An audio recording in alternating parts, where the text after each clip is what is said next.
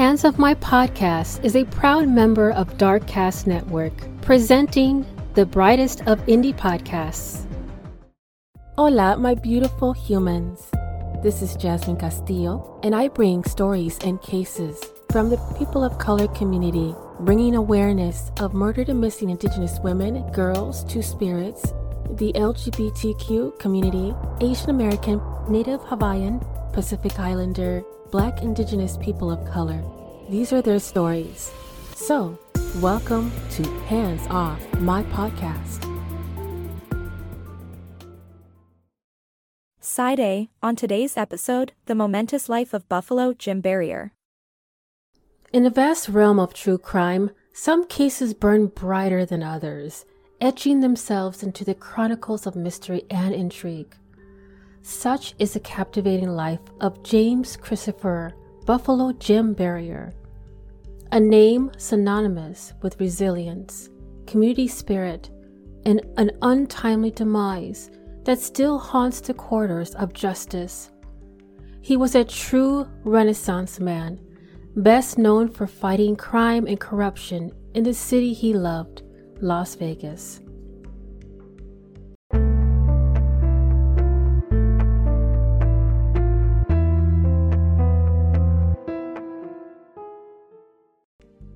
On today's episode, I had the honor of speaking with Jennifer Barrier, daughter of Buffalo Jim as well as special guests Gus Flangas and Johny Paine, longtime friends of Buffalo Jim. We'll unravel the mysterious surroundings of Buffalo Jim Barrier's death, shed light on the momentous life.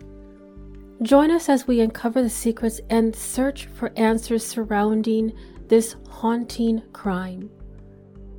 Hello, my name is Jennifer Barrier, the daughter of Buffalo Jim Barrier. Thank you so much for having us on this podcast today. I'm looking forward to discussing the death of my father, which occurred on April 5th, 2008.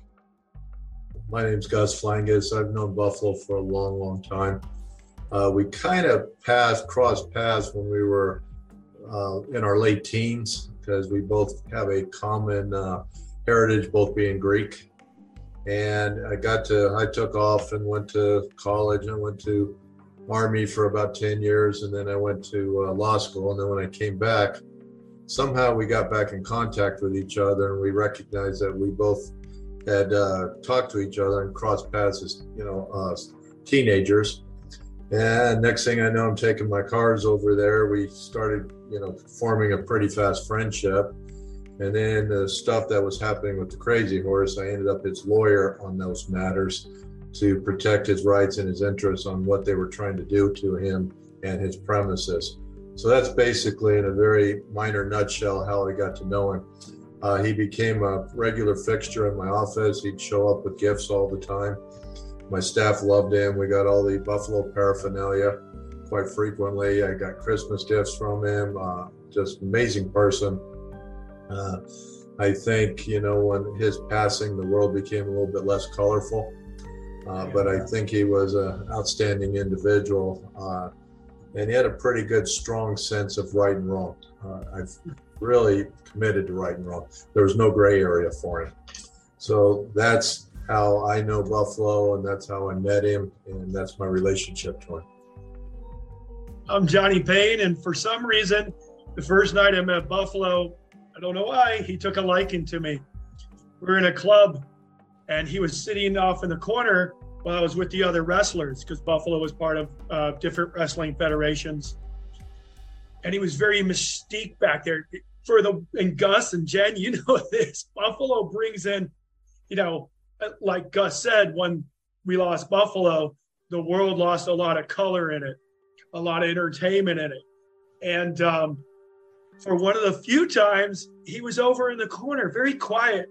All the wrestlers were saying, is that Buffalo Jim? They, they were the young wrestlers, and uh, is that Buffalo Jim? What's he What's he doing? I was like, he was almost intimidated. I'm like, yeah, I was having a good time being loud. And somebody comes over and taps me on the shoulder and goes, "The man over there wants you to come sit in the um, uh, booth." And they're like, and all the other wrestlers are, are like, I still remember like clear as day. It's probably 30 years ago, more than that. And they're all like, "Whoa!" And I go on over there, and then from that on in, became best of friends. Got to see Jen growing up. Uh, I'm not sure how old she was there. He's got to see her sisters, and then Buffalo would come out to, you know, go to San Francisco, go to different areas, and I'd meet him there for his. He was a working working man because, like Jen said, he wanted to build a home, a safe empire for them. You know, building that homes meant something because you know he came from nothing and he earned everything he got the hard way by working and working. He'd be in that shop 7 a.m. Monday morning and leave at, if if it was done midnight on Friday night.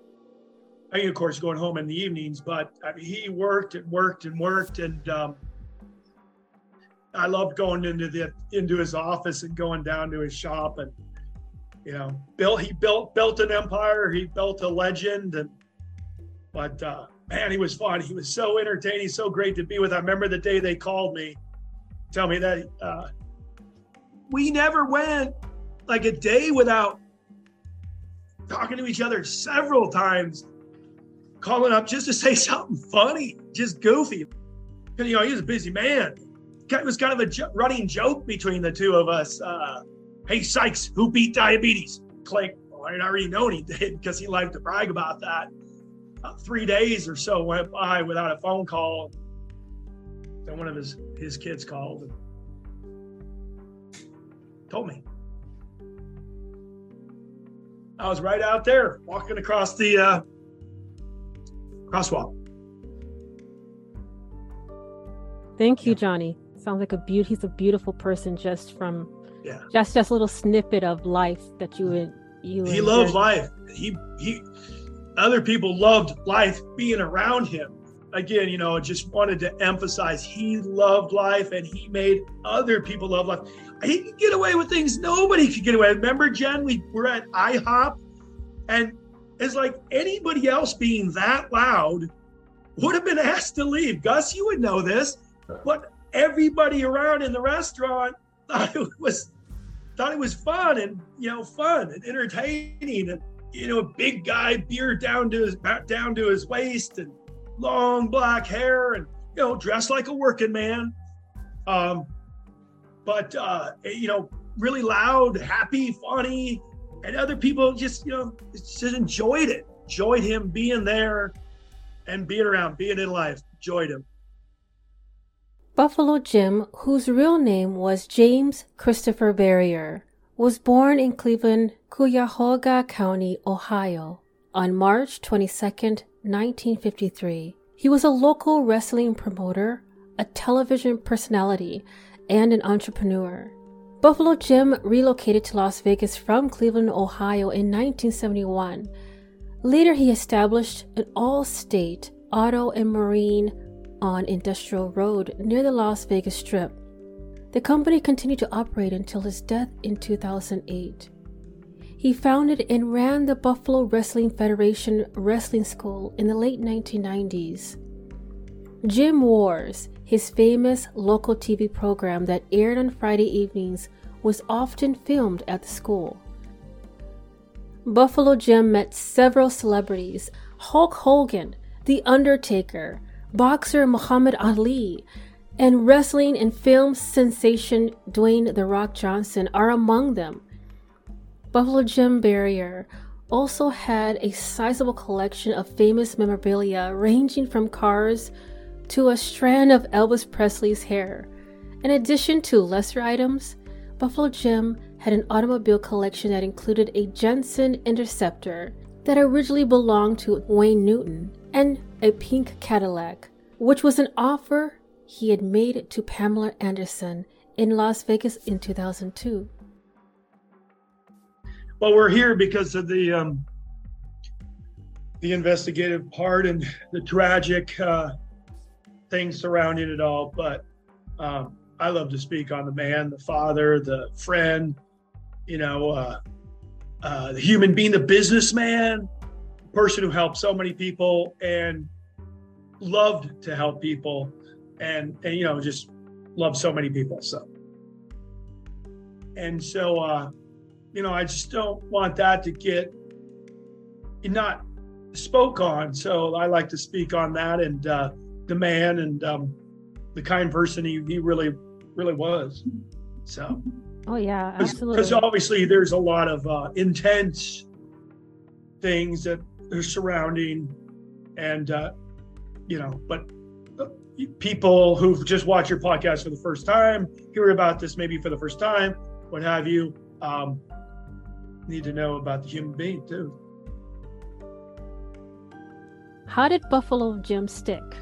How did that become a name? Buffalo Jim, Buffalo Jim. Yes. Yeah. Is there a backstory? Dad, yeah, there's a backstory. So while hanging out with a few friends at Arizona Charlie's, there was a very drunk Texan wearing a 10 gallon hat walking around. Eventually, he walked directly up to my dad and had said, Hey, I once had relations with a buffalo. You must be my son. Everyone burst out in laughter. From that day on, he was known as Buffalo Jim. Wow. I never knew it. Like, I, I actually didn't learn that story until after my dad passed away. I just mm. thought he was Buffalo Jim because, like, the maybe the Indian background or somebody had said he looks like a buffalo. I don't know. I just never knew the full story. Maybe my dad didn't want to tell me. I don't know. That's an interesting, yeah. uh, interesting yeah. backstory. That's for yeah. sure. Yeah. Thank you. Thank he you was Buffalo Jim. Yeah. Not just Jim, but Buffalo Jim. Yeah, it's stuck. Buffalo, sure. you know. And what a story he has behind him of sleeping on cement floors and gas stations, going collecting, you know, being homeless essentially, but with a goal in mind to try to build something for Janet and her sisters. That was such a huge goal for him all the time. He'd tell me how he wanted a big, beautiful house for them and how he uh, how he scraped together nickels and dimes to dollars to go buy boat motor oil to go to Lake Mead in Las Vegas to take one case of boat motor oil to Lake Mead where people had money, you know, and changing boat motor oil, people don't do that. They just let it run down, then add oil. So here at the time when Buffalo was much younger, he had long, skinny arms and he's slim. He said, uh, "Can I change your boat motor oil for 50 bucks?" Uh, heck yeah, anybody would have taken that. He'd do it, get the money, go back, buy two two cases, and continue to do that. You know, with with doing whatever work he could at gas stations till he was able to uh, get his his place. And that's you know partly why his place meant uh, a lot to him. Yeah. Well, there was no question family was paramount to him. That was his primary focus. He's probably business was probably number two with him. And number three, Las Vegas itself, I think, was very, very important to him. Like I mentioned earlier, he was trying to bring back things from a long time ago. Loved old Vegas. He loved the uh, stories. Uh, he was a great promoter of the town. One of the columnists used to write on him quite frequently about his efforts. I think it was John L. Smith, who was a uh, a, columnist with the Las Vegas Review Journal here, mentioned him frequently about his efforts. And so I think those are his main loves and passions in life. Yeah. That's a good point, Gus. I didn't think about saying how Las Vegas, but you're right. He, I mean, he was Las Vegas. Las Vegas was him. Yeah, definitely. And you know, of course, family number one and building the business around to help, well, to support the family and help the girls have something. And uh, but definitely uh, with the business helping a lot of people in there, a lot of employees, um, and a lot of people who's you know transportation. They rely their life on their transportation, and so fixing their cars. So a quick end on a quick positive story. A guy come in one day. He, he was down on his luck. He, and um, but Buffalo knew he he could he could read people pretty good, like you said. And um, the guy just said, "I just need some uh, need an opportunity." And Buffalo said, "Go back to George. You're going to fix a car. George is going to oversee it. If you can do it, my brother will tell me." the guy, you know, he looked a little wasted and stuff. He did his thing. George, I was still there, of course, when George came up. George said, "Hey, kid's got some talent. Several weeks go by, maybe maybe months. I don't remember exactly. I come back and I'm in the office, and that same guy comes up, looking clean, you know, wearing a uh, auto mechanic clothes, you know, clean for for the honorable job he's doing in the back. And uh, yeah, the guy said, you know, then I said, hey, I remember you, blah, blah, blah. He said, well, he pointed to your dad. He said, you thank him for, you know, reaching down and helping a man who could do nothing for him at the moment. And now I just wanted to pay back. And so he really helped the guy come out of the, the gutter, as they say, and get on his feet. That was the kind of guy Buffalo was. Wow. And the guy looked great. The mm-hmm. guy had obviously cleaned up, cleaned up his uh, whatever what he was going through that was holding him back and down. Guy looked great. He did not look great on the first day I met him, but they took him back, tested him, you know, and the guy had a second chance at life. I would say wow. Buffalo gave it. Beautiful. And um, Jennifer just mentioned, like in the beginning of of her this story in regards to Las Vegas, that you, Johnny, you actually went out to Vegas a couple times, and uh, what was it like going to the Buffalo Wrestling Federation shows? Can you tell me a little bit about that? Oh yeah, I went out there many, many times. I lost track on how many times, and uh, just so fun, so entertaining. Buffalo got most. What was the award, Jennifer? Most colorful, um, most entertaining, best oh, most color, yeah, most colorful character. Yeah, most colorful character in Las Vegas. Mm-hmm. Couple times, right? And he was so proud of that that he um he received that award a couple times. So when I come up, and you know, just like Buffalo put his energy into his shop, just like Buffalo put his energy into his family when Buffalo was around the wrestling and he was organizing it and running it 100%. And it was just, he was a joy. People loved to be around him. He made you laugh, smile. He made just, it was so much fun.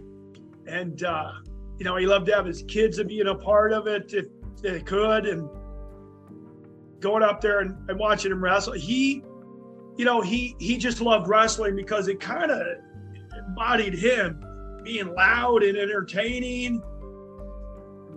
He just loved being around the wrestlers, and wrestlers loved being around him, and he loved putting on the show, and and he could he could do it, and he promote himself, and it was fun and funny, and it, was just awesome, just awesome being around him. And here I'm in Las Vegas. I guess you consider a fairly fairly young guy at the time, still am. Uh, I'm in Las Vegas, and after filming or wrestling for with for Buffalo, I'm going to go back to his shop and go into his office and just hang out, just hang around, talk stories, and you know, because Buffalo used to like to say, um, even though he had to be in the office because he only took one week off a year, he didn't take much time off, and that was to be with Jen and her sisters to to to rent a Cadillac, come out to California, and just be a tourist for a week, which was, you know, completely different than his life every single day of working and working and working. But being around him out there was just blast. Everybody knew him. Hey, Buffalo, hey, Buffalo. And he loved the fact that everybody knew him. Like Jen said, he had a million good acquaintances and he, and he was very generous to all of them, everybody. I'd like to follow up on that most careful character because the article describing him uh, referred to him as a modern Renaissance man. And I like to point out that he loved Las Vegas and he loved old Las Vegas. Uh, when I grew up in Las Vegas myself, I'm 65 years old now, a little bit older than Buffalo. Uh, but when we were younger here in this town, they had a, an event called Helldorado Days. And in school, you wore the little badges, they had kangaroo courts, they had a huge parade, rodeos, and everything. And Buffalo worked his butt off to try to bring that back. Um, he really worked hard on it. He even built this gigantic buffalo that was yeah. Mechanical and spewing smoke and stuff. And he parked it out there in front of his business for a lot of years, but it drew a lot of attention. And that was to help to you know to push the Helldorado days back. Uh, he would go into his uh, business.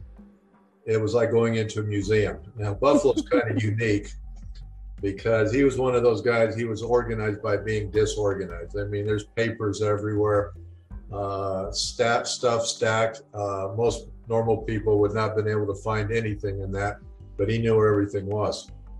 But on the walls, he had pictures and he had uh, paraphernalia of wrestlers, boxers, politicians, and you know, and just stuff about Las Vegas and about everything. And it was almost worthwhile just to go in there, whether you're getting your car fixed or not, just to walk around and talk to him about the stuff he had on the walls there because he had a story for everything that he had in there.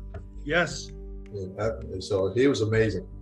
Well said, Gus. And which was unbelievable about the giant buffalo he built. We took it down to a parade. I, I don't remember which parade it was, but it was in Las Vegas, and we were running a little late, I guess, because we had it hooked onto the Cadillac or one of the cars. I don't think it was the chief. It was the so, chief. Okay, the chief. Yeah. And it, you know, and he was. So we're dragging the buffalo, the giant buffalo, and we're running little ladies like taking turns, and the buffalo's going on us. I'm like, Buffalo's gonna tip. We're gonna tip. He goes, No, Sykes, we gotta make it.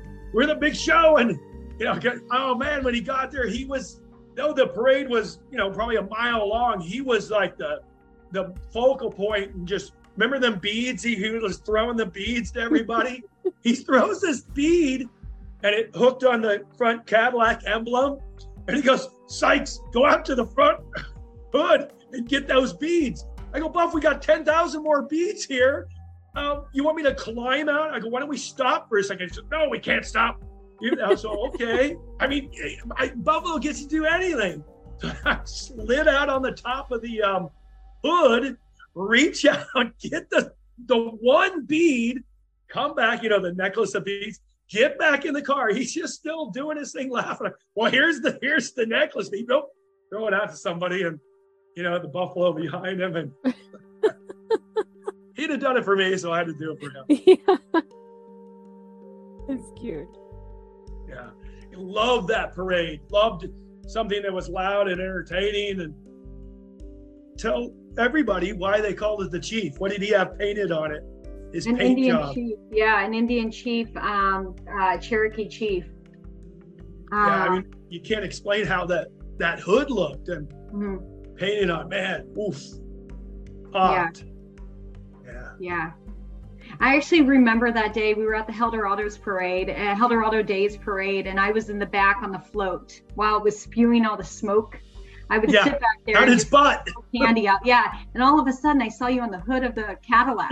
okay. Like, Crawling out. I mean, it seemed kind of dangerous. Just slow down for a minute. and he was pointing at you, and everybody was like looking like, what's going on right now? but I got it. I got that little. It was a funny moment. I remember that. Yeah. Yeah. If you were able to share about your father and your childhood that you know that you love to tell about. Well, I, I, can I can mention this. He he loved being a Cub Scout. Um, he looked forward to the weekly adventures. A lot of people don't know he was a Cub Scout when he was younger, but he was. Um, he must have done a well because he was once awarded Cub Scout of the Year and had his picture taken at a ceremony with Cub Scout leaders and also politicians. Um, and I, I, think that experience as a, as a Cub Scout really helped to shape him into the person he was had become. You know, he was a very ethical person. He was a man that knew right and wrong or tried to always do the right thing. Um, what Gus said, I believe, is that my, there was no gray area with my dad. It was either right or wrong. There, there wasn't any room for any gray area. Um, when he knew something was wrong, he always felt like it was important to speak up about those wrongdoings um, and so I believe that that Cub Scout um, experience of his really helped shape him into a leader. Um, and again, like it's interesting because when I think of a person who was a Cub Scout, I think of someone who would go in the backwoods and start a fire and we would have a campsite. I've never seen my dad ever go camping. It's just funny to me that he was Cub Scout of the Year in Ohio. For all of Ohio, actually. Um, I have a, I actually, I have a newspaper clipping of him standing in front of an American flag with political leaders and Cub Scout leaders because he won that award. Just funny to me, but um, wow. he he had a very tough upbringing. Um, his mom never really wanted him. Um, he was one of four children. He was the baby of the family. So he was essentially raised by his sisters and his older brother, George. Um, his mom ran off and ended up marrying a guy that was his brother George's age. And that was someone that was trying to be my dad's father, but my dad could never accept that. Um, so my dad had such a tough upbringing with being ping ponged around to different family members that he really had to pave his path early on. Um, at the age of nine, his father passed away, and he really had to he, get himself dressed uh, every every day to try to figure out what his life was going to be like that day. So this is a man that may have not have gone through the educational system. Um, he had potential, but he just didn't have like the guidance or support from family. So he paved his own path and he made it for himself as an auto mechanic. And he found that wrestling was something he was so interested in and pursued it and then eventually connected with people like Johny Paine. He was Johnny was one of his best friends. He really always enjoyed him and being around him. And that's why I think partly when we would go to California and vacation with you, um, he really enjoyed being around you. But my dad also was a man that had very limited friends. He knew a lot of people, but he would tell me that his real friends he could never count on on, on one hand. Um, and he was just very selective. He said he had a lot of acquaintances, but very few friends. I, I didn't understand it then because I thought he had so many friends, but I do understand it now. But he he surely did have a um, tough upbringing, and I feel sorry about that um, you know, because there's no way to change that. But uh, it really did make him in, into the person who he was. Another thing is like while I was growing up with him, my dad always said I love you to us like so many times in a day. I used to get so annoyed when I was a kid because he would say, I love you, I love you, I love you all these times a day. Like one time I counted and it was like 32 times he had said, I love you to me. And um, and I miss that now. I truly miss that now. And, you know, even though he felt abandoned by his mother at a young age, he always like supported her. Like when I was younger, my dad would send his mom, her name was Tula, he would send her to Vegas and and buy her jewelry. He was always trying to get his mom to love him. And I feel bad about that because like I see why he was trying to do that because like there was a void there, but he never wanted it to be there. So he was always chasing after his mom trying to find love. So, mm. yeah, just a very interesting dynamic, you know. Yeah, absolutely. So, wow. So I was very shy growing up. Um, my dad somehow found out when our sixth grade uh, student council elections were. And when I arrived home that evening, I remember him saying, "Get ready to run for student council vice president. I'm I'm going to be your campaign manager." And I was in shock. I couldn't believe it. I didn't want to run for camp any campaign. And me running for student council, knowing that I had to speak in front of an audience, it was such a daunting thought for me. Um, so he he eventually convinced me, and I ran for the position and won. And um, he um, he was a pro at marketing. He had large posters made, had my picture on it with the saying "Don't be buffaloed with your vote." vote for the best. and then he had my name written as Jennifer Buffalo Barrier. And my middle name's not Buffalo. And he had a picture of me, and there was a buffalo on my picture. And he truly cared about my growth. And of course, he wanted me to get out of my shell because I was so shy. Um, and he he definitely helped me. Um, but I was uh, I was so fearful of wanting to speak in front of people, and he he he knew that getting me out and running for student council was going to be the way to like help me. Um, so that was that was just really interesting to me that he came up with that slogan. Yeah. So and then I won. And then the next year he said, Now you're vice president. You only go uphill from here. Because I was thinking of running for treasurer. And he goes, No, we're, we're getting you to run for president. And I did, and I won. And so it was just so funny to me. But I, I miss those. I definitely miss those days. Yeah. That is so cute. Yeah. to see Yeah. you. I, I actually still have my poster. Oh too. my gosh. I do. I'll have to send you a picture. Yes, Funny. please. Yeah. Wow. Yeah. Oh, What do I have here, brother? This looks like a future BWF superstar. I can't believe it. Look at the abs on this guy. Look at the power. What's your name, brother? Superman. Superman. I think you could be a future BWF star. Who's your favorite BWF superstar? Uh, Buffalo Jim. I like it. I like it. You're going to be a star. You know, you're going to be the champion. I promise you that. We'll return. return. Return. Return. If you enjoy our show, please rate and review us on Apple Podcast.